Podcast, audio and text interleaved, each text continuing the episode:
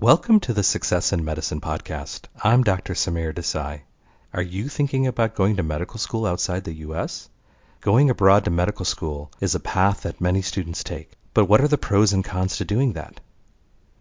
And if you do choose this route, how can you put yourself in position to do well in medical school and, of course, match successfully? To help us answer these questions, I'm pleased today to have Dr. Mark Katz on the show as my guest. Mark is a graduate of the Ross University School of Medicine. After completing his internal medicine residency, Mark matched into cardiology. He is currently a cardiology fellow at St. Luke's University Hospital. Mark has been writing about his journey in medicine for years. What initially drew me to his website and his posts were how open he was about his experiences. Mark has a wonderful way of bringing you into his life, and we learn so much from his candor and his insight. But Mark is not just informative, he is very entertaining. He's put out some great videos on TikTok that have had me laughing out loud.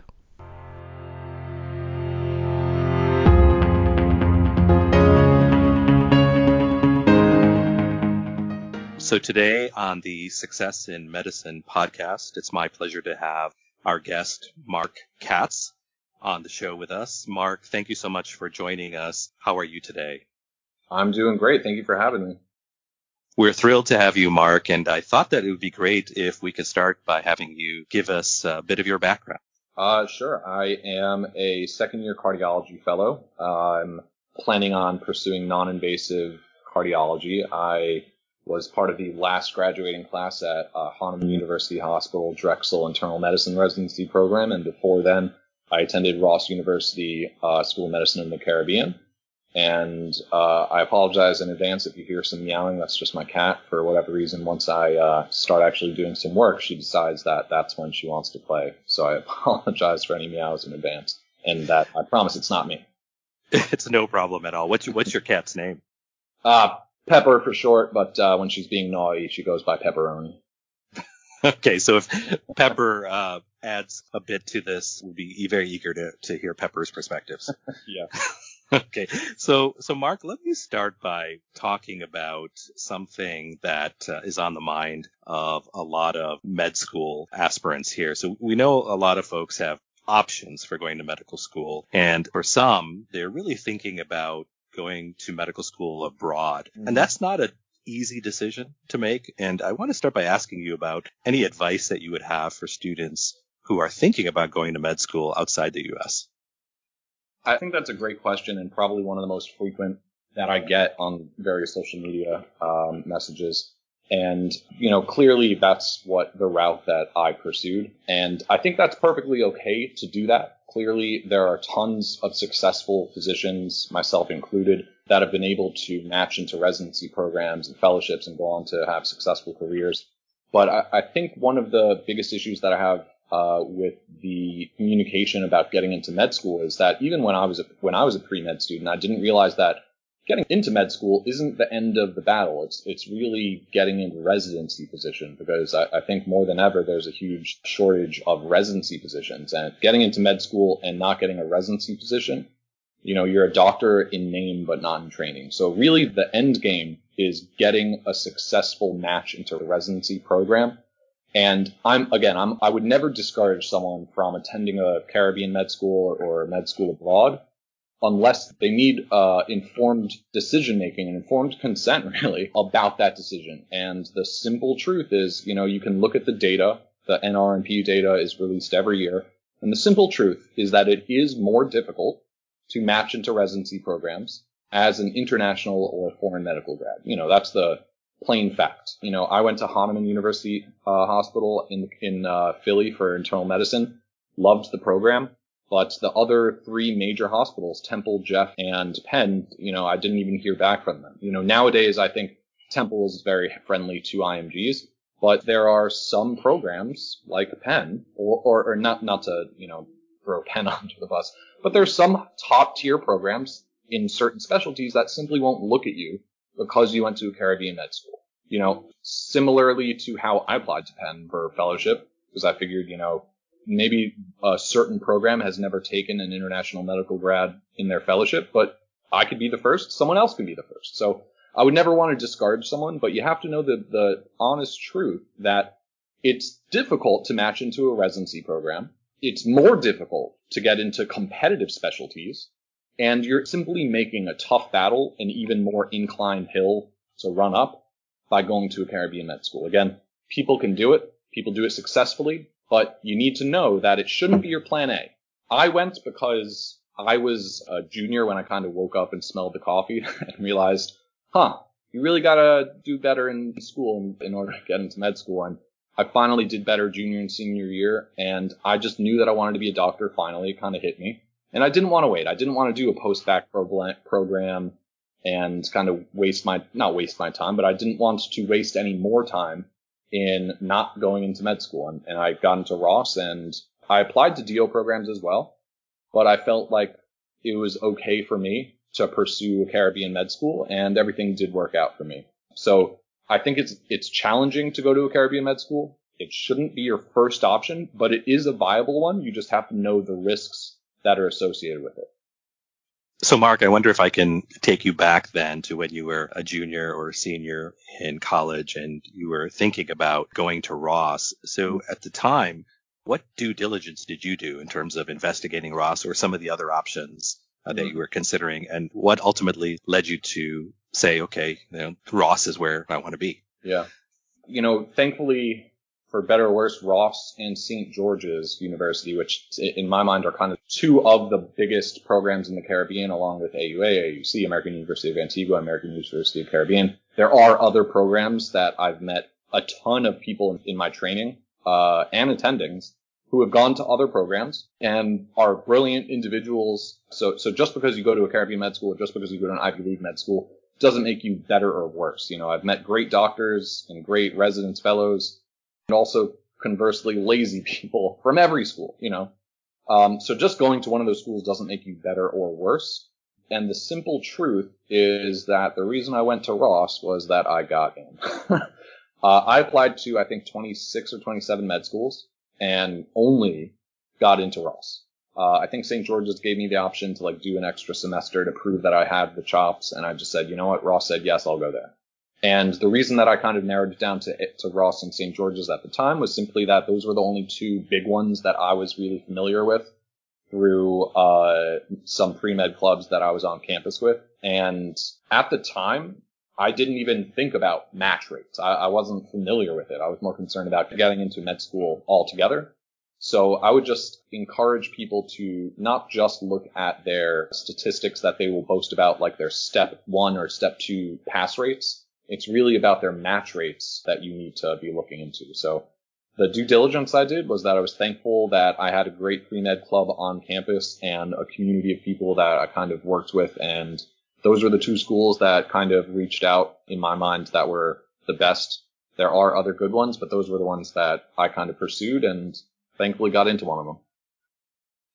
That's such an important point that you made about taking a look at match rates and you know where people are matching successfully and that's really vital information that i think any student who is considering going to medical school abroad really needs to factor heavily into yeah. their decision making i would also say that a step obviously that's important in order to match is to become ecfmg certified Mm-hmm. And one thing that I would add, you know, for our, our listeners is that there is a requirement that's coming up in 2024, and that is that the medical school that you may attend would really have to be accredited by an agency that is accepted by the World Federation for Medical Education, mm. also known as WFME. And uh, if you go to the ECFMG website, it'll be very clear that in order to be eligible for ECFMG certification, that you'll have to be at a school or graduating from a school in 2024 or after that's been accredited by an agency uh, approved by that organization. That's something that I'm getting a lot of inquiries about, and I just wanted to share that with people because, of course, as you said, Mark, in order to match successfully, there's a lot that goes into it. But I would hate for people to go to a medical school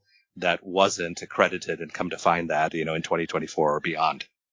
Yeah, certainly. For better or worse, I've been out of the med school admissions process for a while, so that that's probably one of the more important aspects that I would encourage people to look into.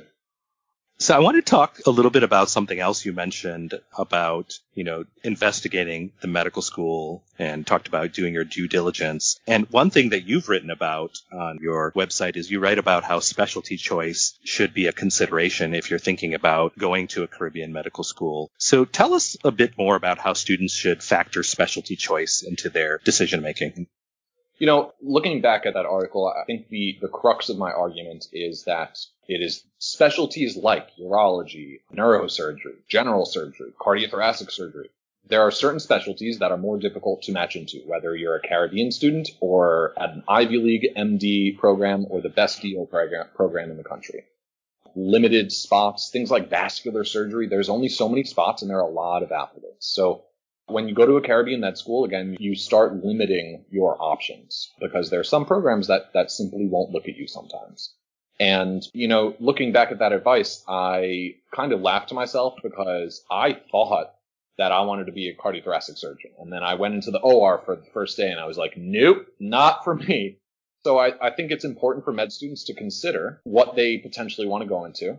They need to go into med school with an open mind and really experience what those specialties are really like with the understanding that if you, you know, 100% know that you want to be a surgeon or you 100% want to go be a vascular surgeon, I might recommend that you not do what I did, which was jump at Ross University.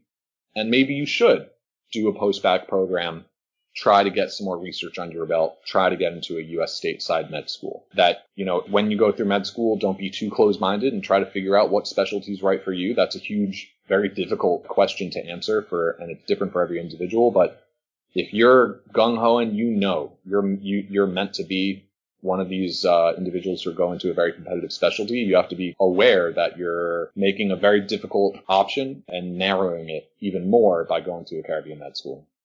One of the things that I really like about your website and the videos that you've done is that you're really open about what you've gone through, both your personal and professional experiences. What do you think are some of the key steps that you took during medical school and residency that have really put you in a position to succeed in your career? You know, I'll admit I was a little bit of a lazy clinical med student. And what I mean by that is, you know, first and foremost, I think you need to do well on your step exams. Um, you know, I think with the step, we can get into this later, but step one is now going to pass fail. I think step two is going to be even more important now for better or worse, even though it's not really a valuable way to compare med students. Program directors continue to use those test scores as ways to weed out people. So you really need to crush your step exams.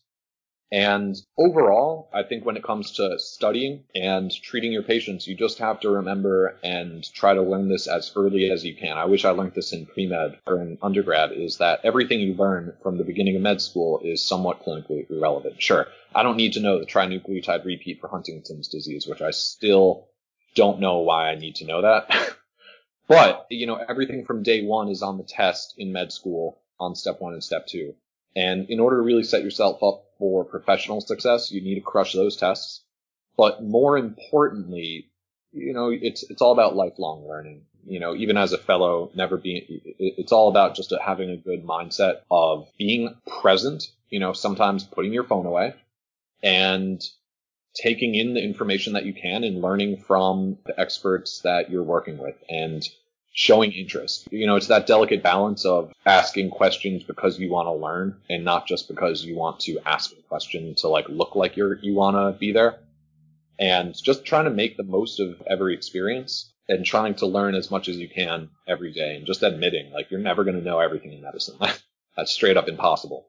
But I, I think the most valuable lessons I've learned are from the attendings who show me how to think about a problem so that Maybe I'll never experience this specific type of patient again, but I've at least gleaned a new mindset and a new train of thought and a new thought process on how to approach a patient or how to try to diagnose someone. And, and there's, you know, even if it's a joke from a patient or meaningful experience or, or there's always something to learn from, from every clinical experience. And the sooner that you just humbly try to learn something from anyone, whether it's the a tech, nurse, physical therapist, anyone, the sooner you'll be able to really enjoy what you do and be better at it, be better at whatever specialty you're going into. Such great advice. And I want to talk a little bit about succeeding academically in medical school because that's something, you know, once student gets in, your focus starts to shift to that. You know, how, how do I do well in medical school? And I know you've spoken about this to students in the past. So I'm really eager to hear about, you know, some of the key points you like to get across to students. You know, this is something, again, I wish I knew this as an undergrad because in undergrad, what I used to do is learn it for the test, regurgitate it out, and then kind of move on and eliminate it from my mind. And it wasn't until I took biochem uh, my senior year of undergrad that I realized, like, shoot, I'm gonna have to take this again in med school. Like, I should just actually learn it. And it wasn't really until I took my first exam two weeks into med school that I realized, like, I don't know how to study. And the ultimate thing that I've learned is you, you got to figure out how to remember stuff long term. And what I've tried to do my best with, whatever stage I'm in, is, you know, for a test, you might be able to memorize a few special numbers or a few random facts. But if you can at least understand the concept, it helps you out leaps and bounds. And what I mean by that is, you know, if you're an undergrad, you know, and you're taking chem, chem 2, orgo, physics, bio, all these courses, just keep in mind that you're not just learning it for the course you're taking right now but you're also going to be applying those same facts on the MCAT. So maybe you don't need to memorize every single little thing for forever, but if, if you can understand the overall concepts, the next time you go back and look at that information, it's going to be a whole lot easier for you. And that same philosophy applies to med school. When you're learning all that information, you need to learn it for each semester, but then you need to reapply it for step one, step two, and eventually be able to pull that information out and apply it clinically. So I think that the most important aspect is trying to figure out how you learn and not just kind of doing what I used to do in undergrad, which was kind of read and then just take notes and then read, but really trying to learn and apply and challenge your information and figuring out how that is, whether it's, you know, what I do is normally multiple choice questions. And, uh, my favorite aspect was, you know, in gross anatomy was when you really know something, you should be able to teach it. and you'll be shocked when you think you know something and you try to teach it to a friend and you can't put two and two together, you really realize it pretty quickly. And conversely, when you know something, you're able to teach it. And it's a great testament to your knowledge.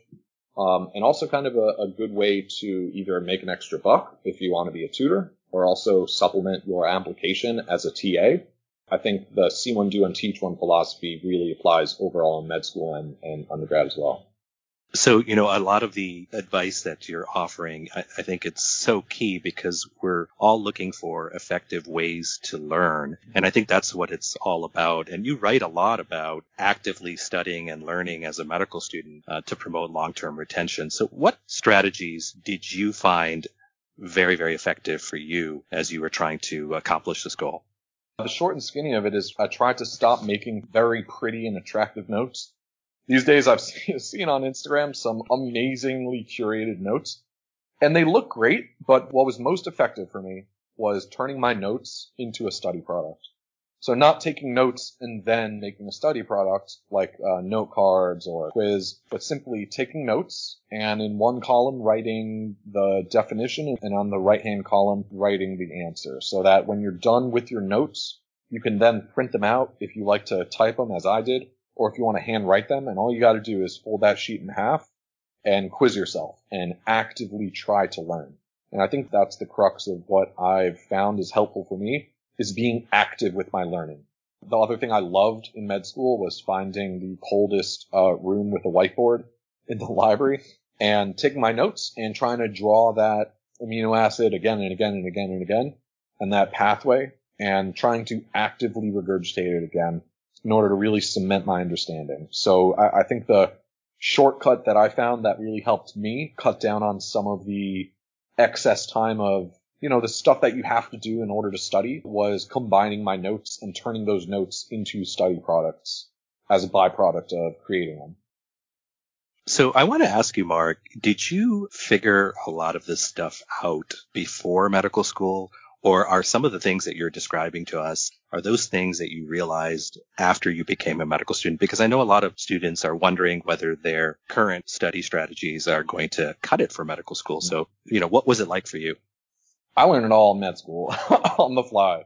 Uh, thank God our med school gives us a quiz after two weeks of, of work because I barely passed that quiz. And then we had some great workshops to really say, you know, like, hey, this is what med school is. You got to figure out how to study. And they gave us some tips. So I didn't figure out any of this in undergrad. This was all really, you know, I, I think I learned a lot of the regurgitation and whiteboard stuff, but the amount, I don't think I ever had the challenge of the quantity and depth of information that you have to learn in med school. I had four hours of lecture at Monday through Friday, and then two days a week I had anatomy lab, and then on top of that we have something else. So there's about six hours of class or four to six hours of class five days a week, and then you spend another four hours creating and studying, and then on the weekend you're studying all that stuff all over again to cement your knowledge, and then doing it again Monday through Friday, again and again and again.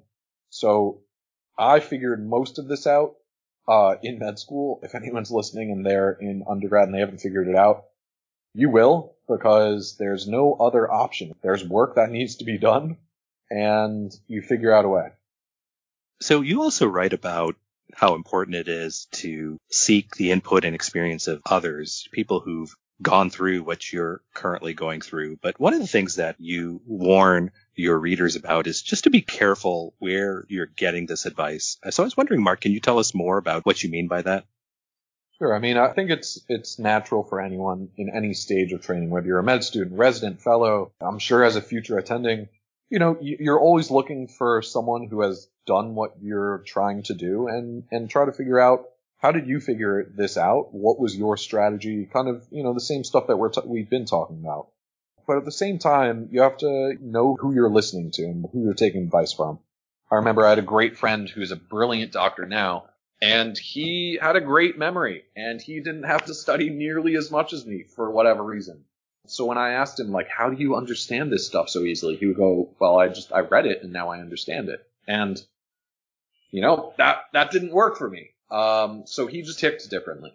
And it's just a matter of trying to make sure that you know who you're talking to and trying to understand that everyone has a different background and you know the person that you're getting advice from that's one way to do it you know there's a lot of ways to skin a cat and you just have to make sure that you're getting advice from the right person so Mark, I wanted to ask you just your opinion of discussion forums because, you know, when I went to medical school, Mark, you know, those yeah. didn't really yeah. exist. So we pretty much had to rely on, you know, people ahead of us, right? You know, yeah. Call them up, ask them, you know, hey, you know, what do you think about this? But yeah. a lot of students obviously today, you know, have the ability to get information from people who aren't necessarily right in front of them. So, so what do you think about discussion forums and that sort of thing? You know, they're good and bad. I think, uh, you know, I've gone on a Student Doctor Network. I'm in my med school career and, you know, it's, it's good to get a lot of different perspectives. And, you know, I wouldn't use that as my primary source of information, but they can be useful. If nothing else, it helps you get some subjective information about, you know, what other people are going through. I just wouldn't go too deep into it. And if you could find someone who you know, I mean, even when I was going to med school, I remember reaching out to a family friend who went to Ross and succeeded and just getting some information. So I, I, I think that those online forums still have a place. They probably always will. You know, it's the same format, same but different. Um, but if, if you can, you know, it might be better to at least get more of your in base information from an individual who you can trust and really connect with. And then, you know, you can always go back to the forums, maybe just stay off of it before test day. You know, another thing that I really like about your website and your videos is there's a lot of positive messages that you're sending out and you you've really written a lot about surrounding yourself with positivity. And so tell us, you know, how that helped you and, and why you think that's so important. You know, I think that at the end of the day, something that people might not talk about all that much on especially social media these days is uh, med school sucks a little bit. um, it's hard. I've missed weddings, birthdays, anniversaries. My parents took my brother and his wife to South Africa and I couldn't go because I was in the ICU, uh, working in the ICU in residency. And they're sending me pictures of a giraffe, and I'm just like, all right, sounds good. I've been awake for 28 hours, gonna go take a nap, hmm. do it again tomorrow. So, you know, residency is freaking challenging. It's crazy that the, uh, you know, we work so much in residency that they, that they decided, you know what? Let's cap it at 80 hours per week. You know, that's crazy. 80 hours is how much, you know. So my point being is residency and med school is hard and you're going to make a lot of sacrifices and that's the name of the game. There's no way around it. And if you can at least surround yourself with people who make it more tolerable and hopefully make it more fun and bring out the best in you, you know, I think uh, Gary Vee on uh, social media talks about it a lot that who your friends are and who you surround yourself with, as well as the mindset that you have moving forward and approaching things like studying and, and your career, uh, can really impact how you maneuver your career um, so, so there, you know, I remember throughout my, uh, you know, med school and even residency and fellowship, if there are people who are, you know, not contributing positively to your life, um, you know, try to avoid them. Try to find, try to find your people.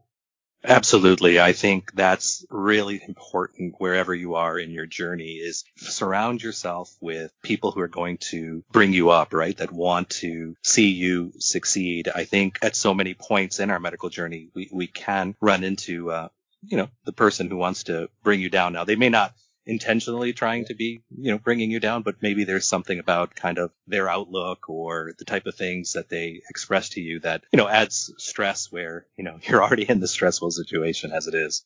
So I want to talk a bit about USMLE. We've kind of touched a little bit about it, said the word USMLE, but I want to go into a little bit more depth about it because you've written about the USMLE on your website and specifically the importance of identifying your weaknesses in USMLE studying. So can you give us some examples of how students can do that? You know, I, I think at the end of the day, there's no shortcuts. You need to study and apply that knowledge, especially with USMLE. And the reason that you have to do that is because this test is long. It's eight, the step one, I think is still seven or eight hours long. It's seven or eight hour long blocks. And there's 10 ways that you can ask the same question. And what I mean by that is you can ask, what nerve is this? Or you can ask, what nerve supplies this muscle? Or this is the nerve that supplies a muscle that does this action? What artery supplies it? Or you can give the artery and ask what nerve. So there's 10 different ways that you can ask the same question. And the step exams are freaking challenging. So at the end of the day, you just need to try to attack it in, in any way, in any way possible. Let's talk also about clinical rotations. And one great recommendation that you have for students is to hold yourself accountable for the welfare of your patient. Can you tell us what that means? I think uh, at any stage in training, it's easy to kind of not double check the little things or call the family member, call the primary care doc. The little things that you might do if the patient was 100% your responsibility. And I, I think just trying to put yourself in that mindset and trying to be proactive really ends up benefiting not the patient, of course, but also just makes you a better physician and makes you think, uh, kind of pushes you to learn a little bit more proactively. It always frustrates me when attendings tell you in clinic or, or, you know, in the hospital, like, oh, you don't need to do practice questions everything you need to learn is in the patient. It's like, all right, well, you know, does the patient want to know what trinucleotide repeat that there, you know, is in Huntington's, Huntington's disease? Uh, clearly that one annoyed me. Um, but my, my point being is that, uh, you know, I, I think the more you take ownership of your patient, the more you will make sure that you don't miss anything and hopefully develop as a professional in medicine. I'm so glad you use that term, uh, taking ownership of your patients. That's mm-hmm. something that I really encourage my own medical students to do. And, you know, as medical students, you're at a point in your professional career where you're really learning how to do things, but there, there's so much that you can contribute to the team. And one of the best ways to do that is by taking ownership of your patients. You also recommend being assertive during rotation. So how, how would you recommend that students do that? You know, I, it's it's it's always a tough balance, and I, I think uh, just having effective communication and trying to be proactive are the two things that I, I would encourage them to do. You know, everyone loves having good med students, and unfortunately, residents sometimes get a little busy and you know forget about you. So sometimes it's a little easier to just be like, oh well, you know, I don't know where the med student went. Um, and I think making sure that you talk with your attending and make sure that if they are not taking the effort to give you clear cut expectations, feedback, uh, and asking what is the best way for you to be a useful part of the team, that you try to find that balance of, you know, respectfully figuring that out. No, that's excellent advice. And I think, you know, you have this amount of time for every rotation that you're doing and there's just so much to learn but you know the best learning comes from you know what you do with your patients so i personally feel that you know, the medical teams that students work on, they're very interested in having you take part in patient care and, and wanting to you to do as much as you'd like to do, uh, mm-hmm. of course, under supervision. So when you demonstrate that you have that initiative and that you are assertive, I think that's what really helps maximize those learning opportunities. I want to talk to you a little bit about, you know, where you are. You know, you, you started at Ross You've matched into a, you know, university internal medicine program and you're now a cardiology fellow. I think, Mark, there are many people who would look at that and say, I want to be like Mark when I grow up. So I wanted to ask you, what are some of the things that helped you and uh, and others make it to this point, and and what would you say sets you apart from others who haven't been able to reach their goals? A whole lot of luck. Um, you know, it, it's funny when you when you say it like that. That uh, you know, I, I do look back at, at my stages of medical training and and think that like I've I used to imagine like oh I can't wait until I get to the point that I'm in right now. So I'm I'm incredibly grateful and and and humble that you know there's a whole lot of hard work that gets into it, but there there is also a, a little bit of luck.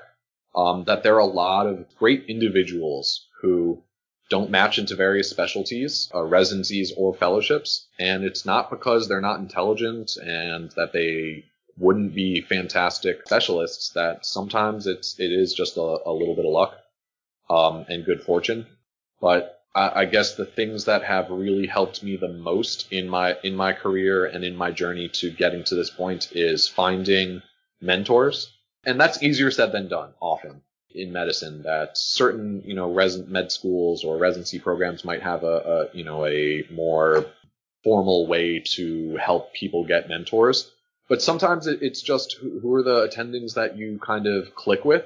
You know, I have a great mentor who's a gastroenterologist and, and he's a specialist in IBD, but, but we both have similar clinical interests, uh, in and outside of medicine and we've been able to continue a, a good professional relationship. And there are other people within cardiology who have really helped me develop my career. So I think that that's one of the biggest things that people who I look up to have been great mentors and other, you know, med students who I've envied at various stages in my career were able to have great mentors who were able to advocate on their behalf mentorship is so important. I'm so glad that you brought that up. What I want to tell our listeners is that there are some great people out there, people who have been fortunate to have their own mentors that played an important role in helping them get to where they are right now. And those people really do want to give back and enjoy mentoring. And so if you have that person, you know, that's great. Uh, there may be uh, some others that you're hoping to meet and I would encourage you to keep trying. But if you haven't found a mentor or mentors,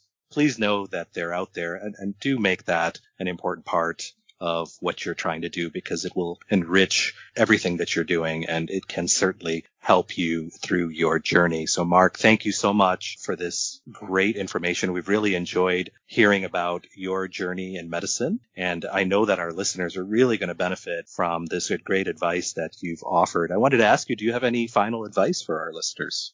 Well, I, I, appreciate the opportunity to speak on, you know, today. I love the sound of my own voice, so I'm always happy to, to speak with anyone.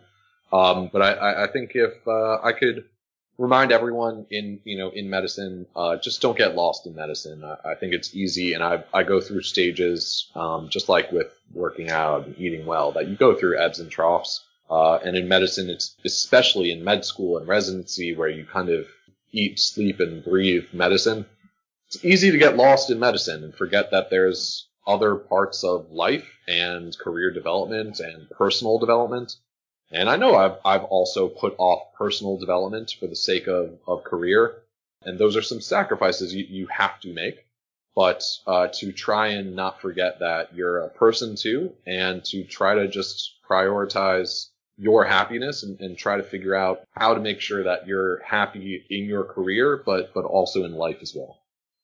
So those are some wonderful last pieces of advice that I think people really need to wrap their arms around. And Mark, would you share with us your website and your YouTube because you know I've been sending you know my students there and they've gotten so much out of it. So would you mind sharing that with our listeners? Yeah, of course. My uh, my handle for all of my social media, uh, YouTube, uh, Instagram, and I, I um, cringe a little bit, but I recently joined TikTok because it is really fun, and Twitter as well, which I'm just more of a lurker on. Uh, at KittyCatsMD, K-I-T-T-Y-K-T-Z-M-D.